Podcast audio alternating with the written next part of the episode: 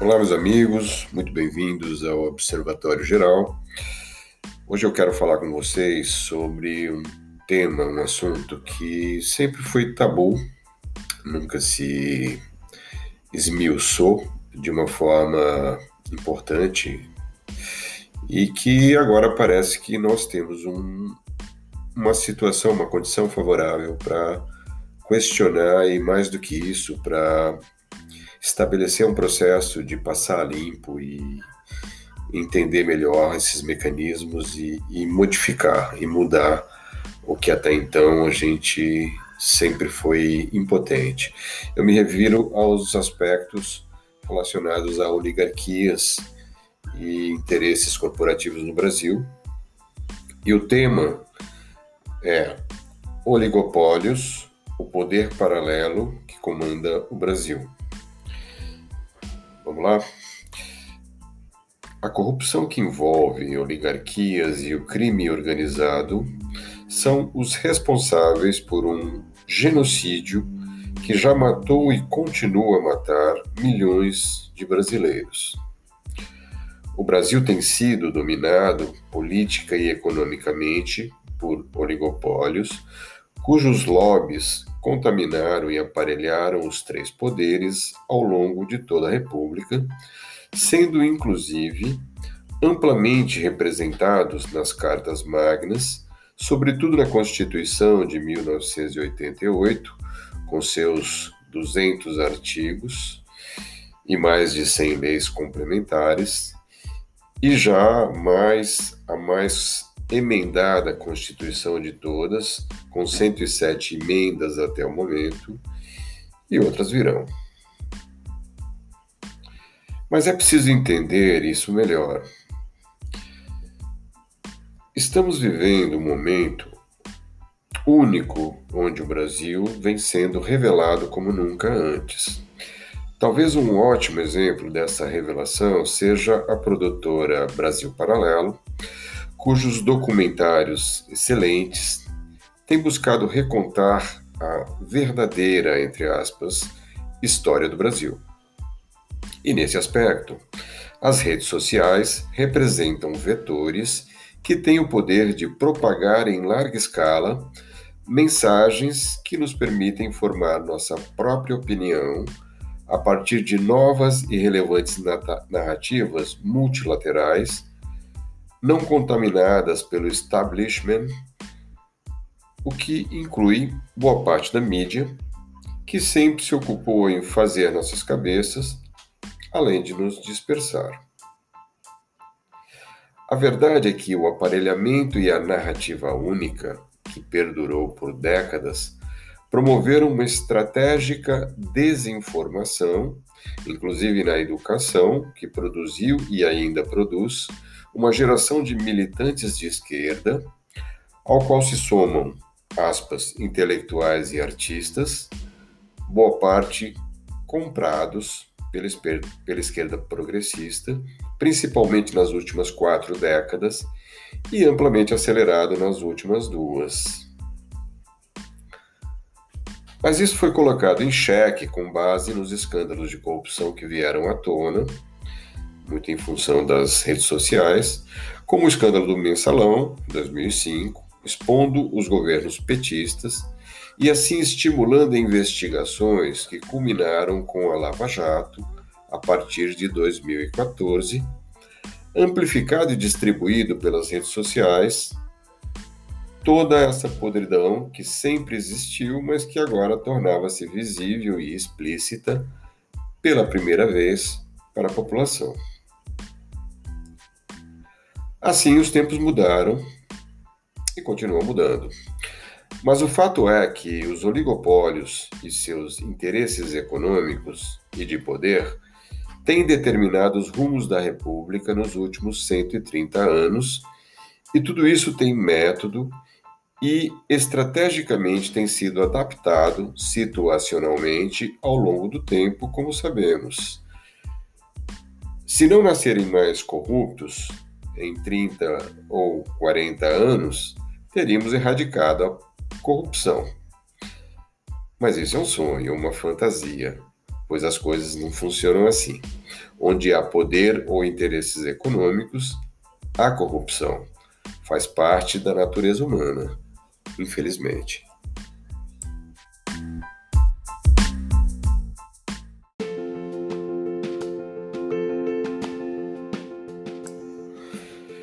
Pois bem, feita essa breve introdução, quero me aprofundar um pouco mais no tema desse artigo e, nesse aspecto, vamos a algumas definições importantes, como, por exemplo, o que é oligopólio. Representa uma situação de mercado em que poucas empresas detêm o controle da maior parcela de mercado.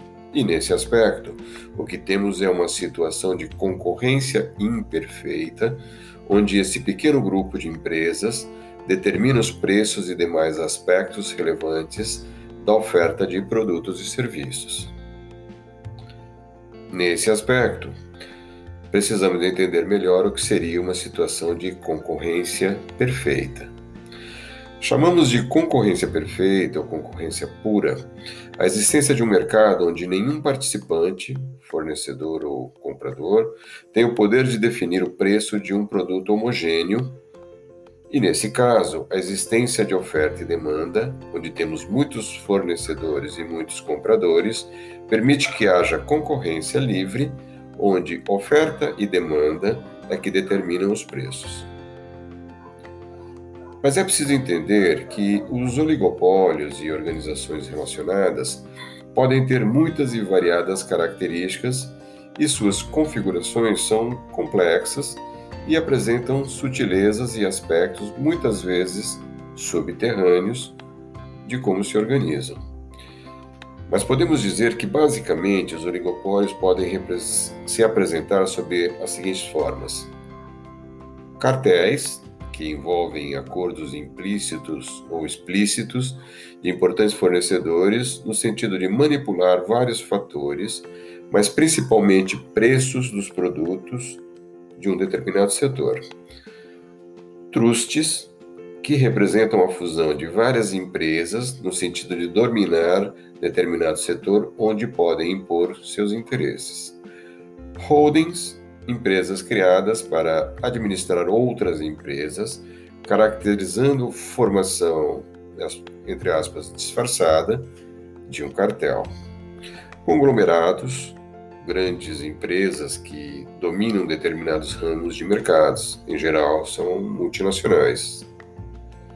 Monopólios, estruturas que são semelhantes a oligopólios, só que, neste caso, uma única empresa domina um determinado mercado ou setor. Corruptos e corruptores contra uma nação.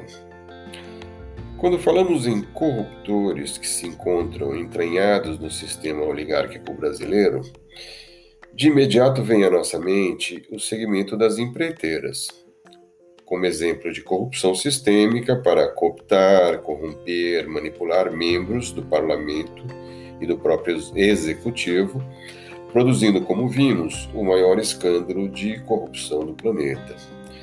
Mas creiam, os tentáculos do poder oligárquico vão muito além de, do segmento das empreiteiras. Segundo Paulo Guedes, apenas para citar um exemplo, diz que disse: somos, aspas, somos 200 milhões de trouxas sendo explorados por seis bancos, para citar o grau de concentração existente no setor bancário.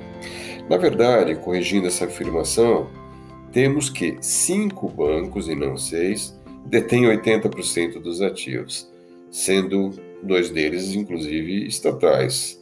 Assim, temos o Itaú com 20%, o Banco do Brasil com 18%, Bradesco e Caixa Econômica com 16% e o Santander com 10%. O sexto seria o Safra com apenas 2%. Assim, além do setor bancário, temos muitos outros, como no segmento, o setor de bebidas, onde Coca-Cola, Ambev e Brasil Quirim dominam 90% do mercado. O setor de carne, que é dominado por um duopólio, que são a BRF, Sadia Perdigão, e a JBS, Friboi, Seara, Swift, Maturata, sendo a JBS, inclusive, a maior empresa de proteína animal do mundo. Outro duopólio, que também podemos citar, está no setor de chocolates, onde Nestlé e Kraft detêm cerca de 76% do mercado. A mídia tradicional, por exemplo, representada por Globo, Record, SBT e Band, detém praticamente 100% da audiência da TV aberta no Brasil. E na mídia impressa, nada muito diferente. O mercado está quase 100% na, na, nas mãos de Abril, Folha, Globo e Estadão.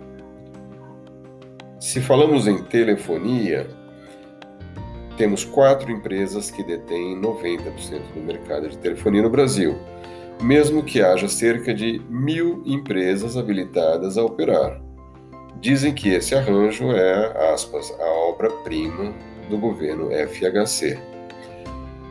Já o setor automotivo, um dos que contribuiu para depor o presidente Collor, tem 80% do mercado nas mãos de apenas cinco marcas.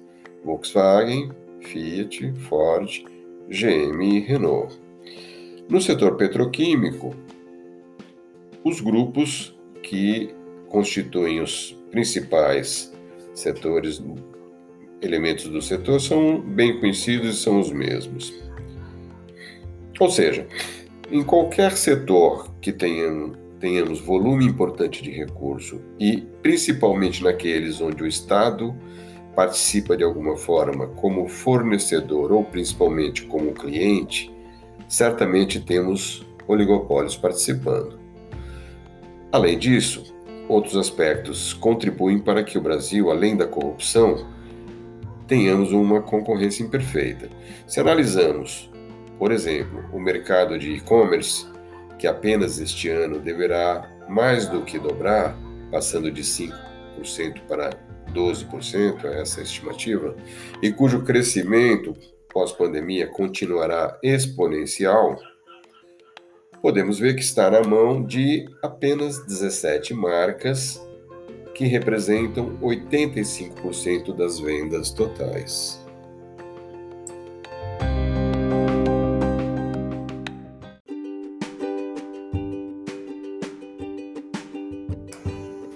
Muito bem, com base nisso, temos um modelo amplamente favorável à ação de corruptos e corruptores. E como isso ocorre? Através de interesses espúrios, empresários, representantes dessas oligarquias, de mãos dadas com legislativo, com o executivo e tendo a cobertura do judiciário nos termos de constituições feitas sob medida e muitas vezes ajustadas de forma corrente aos interesses dessas corporações, não raras medidas provisórias, decretos-leis e outros arranjos jurídicos são, entre aspas, vendidos e feitos sob medida e submetem o Brasil e os brasileiros a uma verdadeira sangria drenando recursos de setores essenciais para os bolsos desses criminosos. Isso ocorre com base em esquemas engenhosíssimos envolvendo profissionais altamente qualificados e recrutado para o cometimento de tais crimes. A maldição. O que favoreceu esse tipo de crimes? Como tenho dito, Desde a proclamação da República, as cartas magna têm sido ferramentas para fortalecer a ação de elites que comandam o país. Me refiro às oligarquias, principalmente, que aliciam e corrompem todos os setores da vida pública no país. A Constituição atual, com seus 200 artigos e já 107 PECs, além das mais de 100 leis complementares, na maior parte do tempo, está a serviço de interesses que não os da sociedade brasileira. O ordenamento jurídico no país, segundo o brilhante jurista Rivas Gandra, apresenta cerca de 34 mil regras legais, sendo 10.204 leis ordinárias, 105 leis complementares, 5.834 medidas provisórias, 13 leis delegadas, 11.680 decretos-lei, 322 decretos do governo provisório e 5.840 decretos do Poder Legislativo. Se esmiuçamos todo esse emaranhado legal, certamente encontraremos, de forma implícita, explícita ou dissimulada, muitos interesses dos grupos de interesse que citamos. Não é segredo para ninguém que muitas dessas leis, decretos-leis, quando eram possíveis, ou medidas provisórias, a partir de 2001, foram produzidos nas mesas de muitas dessas representantes do sistema empresarial oligárquico, que é o tema desse artigo. A redenção ou como podemos nos livrar dessa maldição. O Brasil tem uma importante oportunidade histórica para promover uma grande limpeza em boa parte dos setores que foram contaminados pela corrupção que se instalou no país desde a República e que teve desdobramentos importantes nas últimas décadas. Para começar, acredito que já passou da hora de fazer um pente fino nesse monumental elenco de decretos-leis, medidas provisórias dentre outras que regem a atividade econômica no país, e nesse aspecto é importante ver, conhecer, estudar e entender a quem elas interessam ou mesmo se perder o sentido de existir.